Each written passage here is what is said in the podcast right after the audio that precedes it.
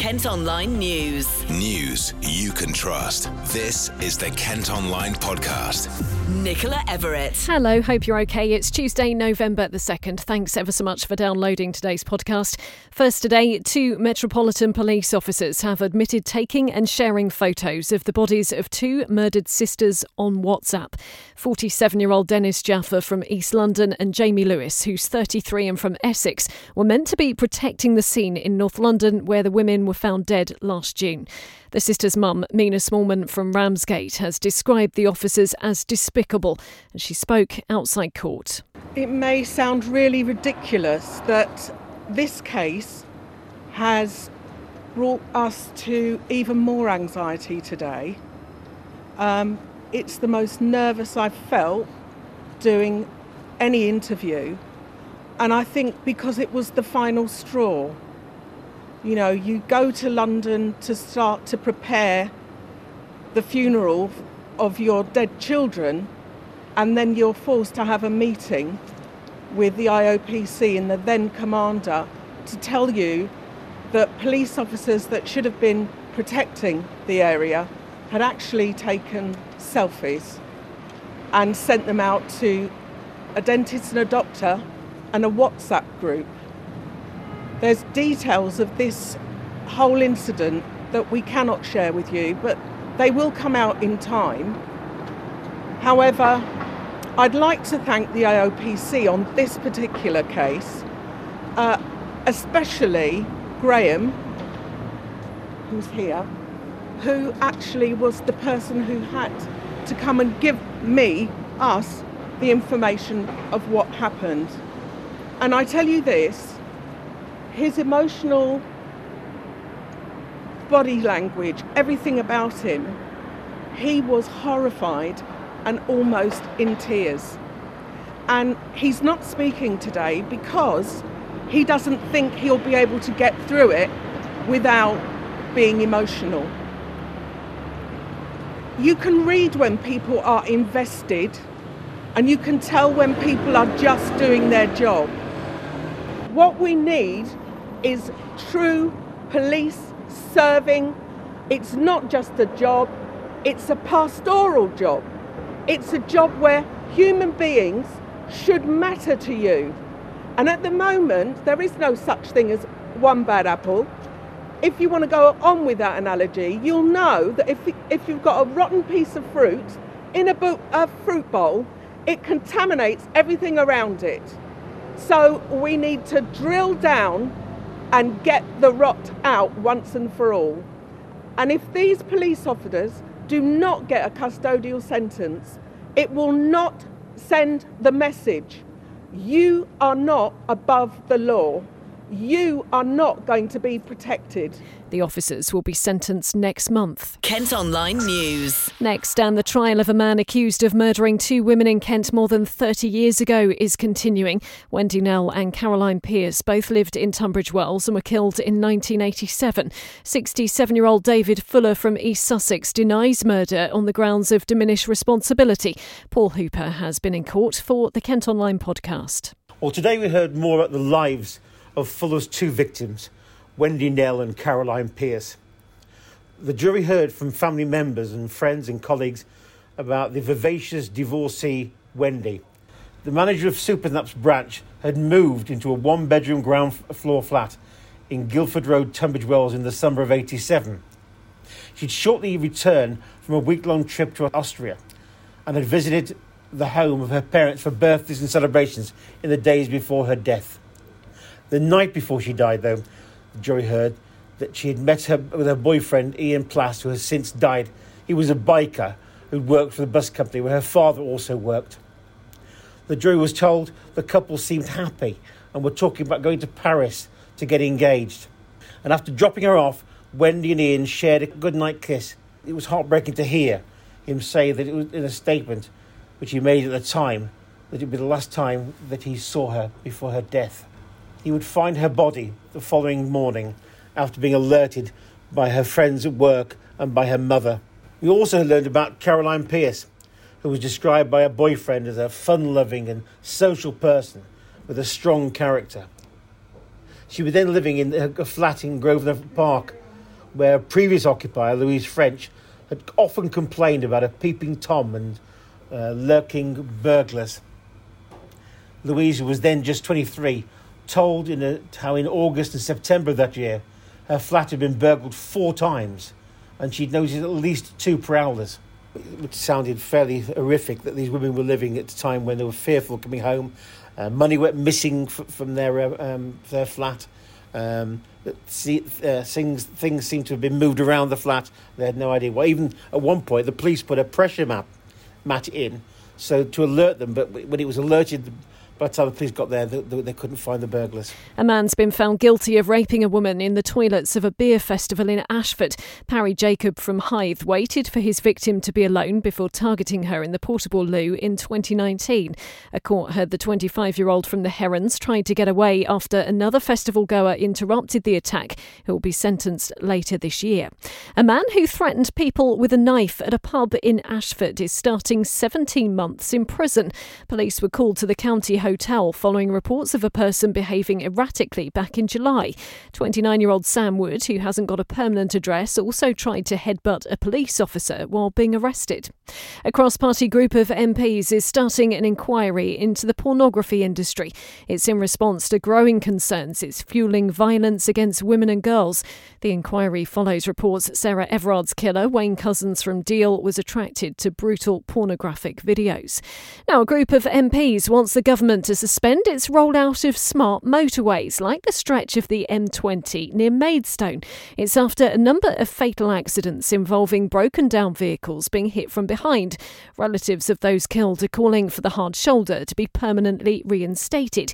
Huw Merriman chairs the Commons Transport Select Committee and says the project should be paused for five years. That gives us an opportunity to look and see how safe they really are over a number of years, and also an opportunity to make the existing smart motorways even safer and only when that's been independently verified should we then make the decision to build more of them. Chatham and Aylesford MP Tracey Crouch has previously described them as one of the least smart things to have happened. Kent Online reports. The mum of a Kent girl with a rare form of epilepsy has joined other families today at a protest as they call for cannabis based medication to be made available to them on prescription. It's exactly three years since medical cannabis was legalised, but many are still having to pay to get it. Emma Appleby from Aylesham has to fork out around £2,000 a month.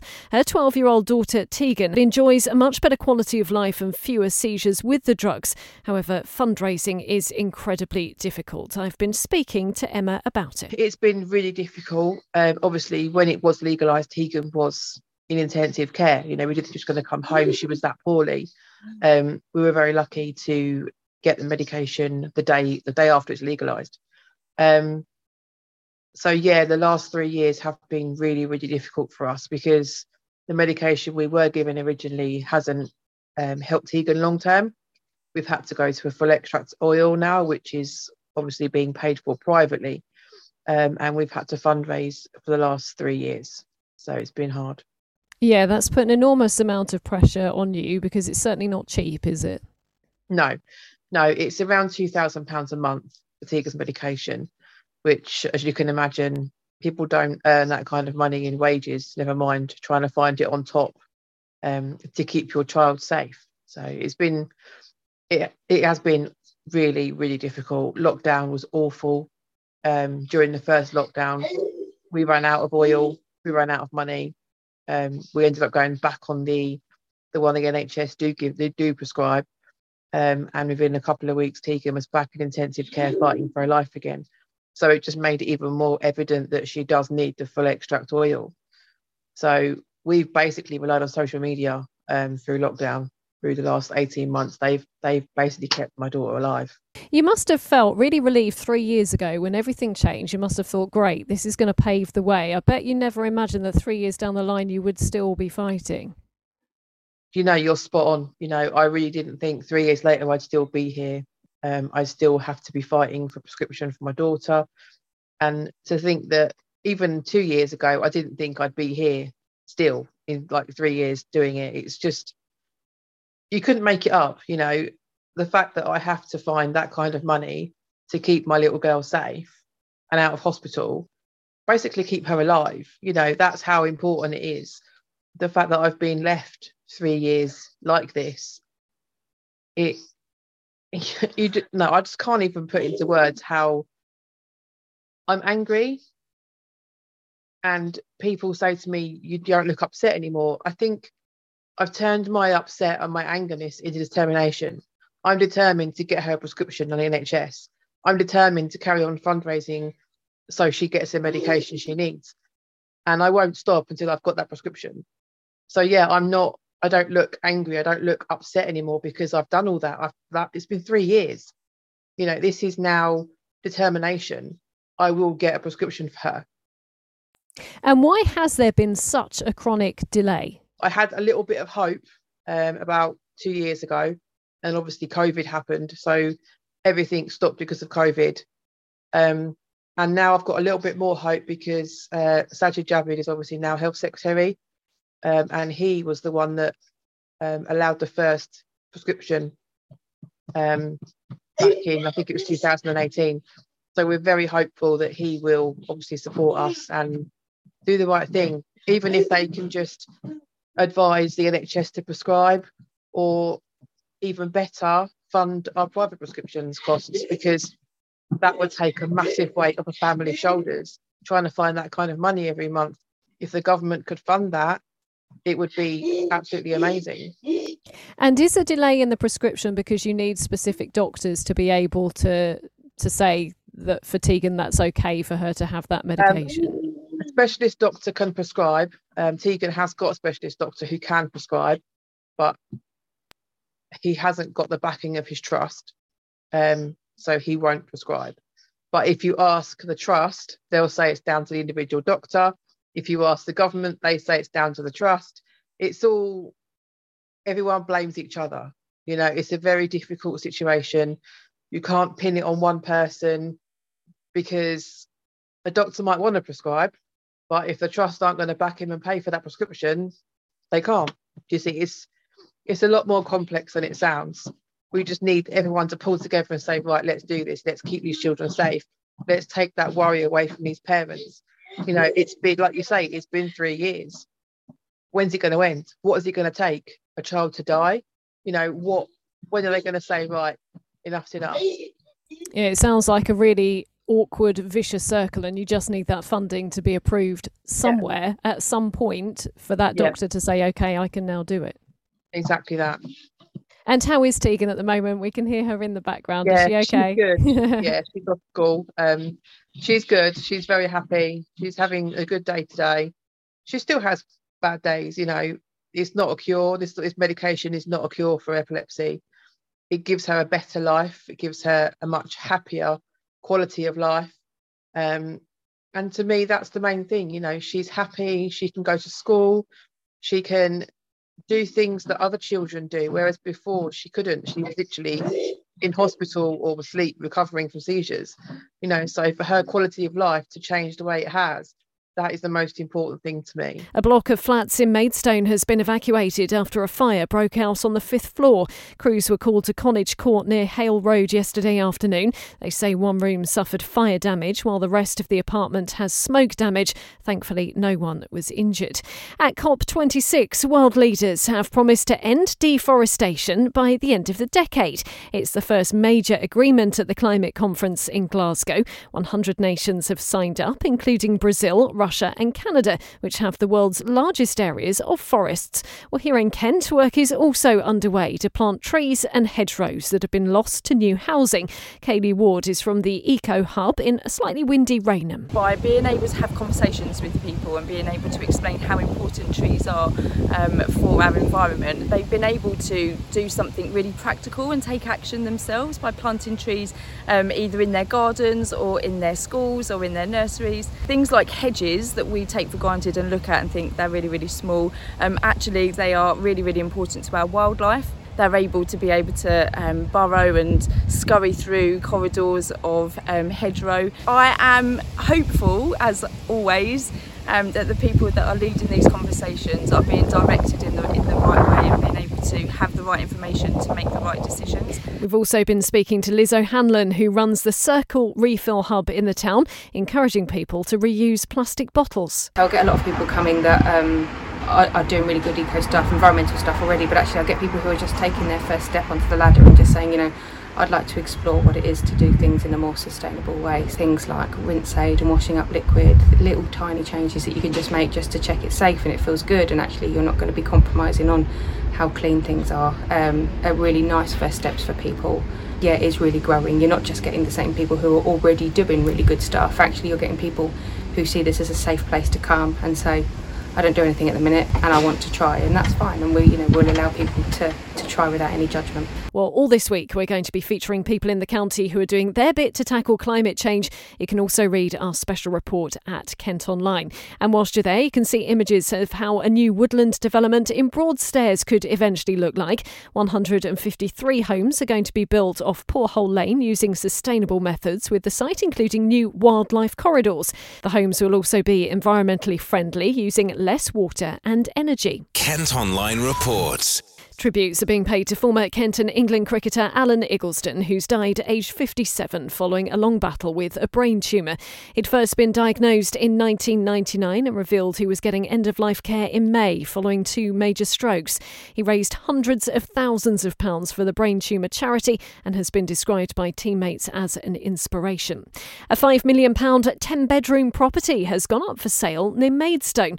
Milgate Park, which was once owned by an Elizabethan knight, sits on its own private road in Bearsted, with its history traced back to the 1300s. The country house also has five reception rooms, a swimming pool and tennis court, plus a pretty spectacular stairway.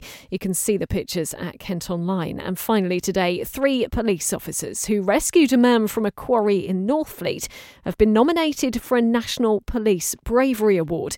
They'd been called to the disused cement works in March last year and found the man dangling near a 50 foot drop. The rescue was caught on their body worn cameras. Keep holding on, mate. We're doing everything we can, mate. You hold on. Hold, hold on. Hold I've, on. Got, I've got a belt. Hold on. You can do this, mate. Come on, we can help. Right. Um, Dave, get on. You know, my legs, mate. Hold on, mate. Hold on. We need you here, mate. Don't you think Put your arm through. Can you get a grip with your feet? I need you to get a grip with your feet. Right, wait, I've got some rope. So good. Right, I'm going to hold on to that, do not let go. I'm going to get you a rope. I'll get you a rope, alright? My colleague here has got a rope and we're going to get you down. Put your arm round it, put your arm round it. That's the one. Good lad, good lad. I've got this rope, mate. I've got this rope. Oh, no, no, hold the rope. Wrap your arm round that you rope. Get, you get him, I've got the rope. Keep going, keep going, don't keep let... going. Come on, come on, mate. Someone get hold of me. Someone get hold I've of me now. You. Coming, keep coming. Give your hand, give me your hand. Come in. Keep coming, keep coming. Come on, come on. Well done. You're safe, mate. After managing to get some rope from a nearby house, he was eventually brought to safety. You can see that video in full at kentonline.co.uk. The awards will be given out in December. Well, that's all for today. Thanks ever so much for listening. Don't forget you can follow us on Facebook, Twitter, and Instagram. Plus, you can also get access to the new ad free Kent Online premium site by subscribing. To do it, just head to kentonline.co.uk forward slash subscribe. News you can trust. This is the Kent Online Podcast.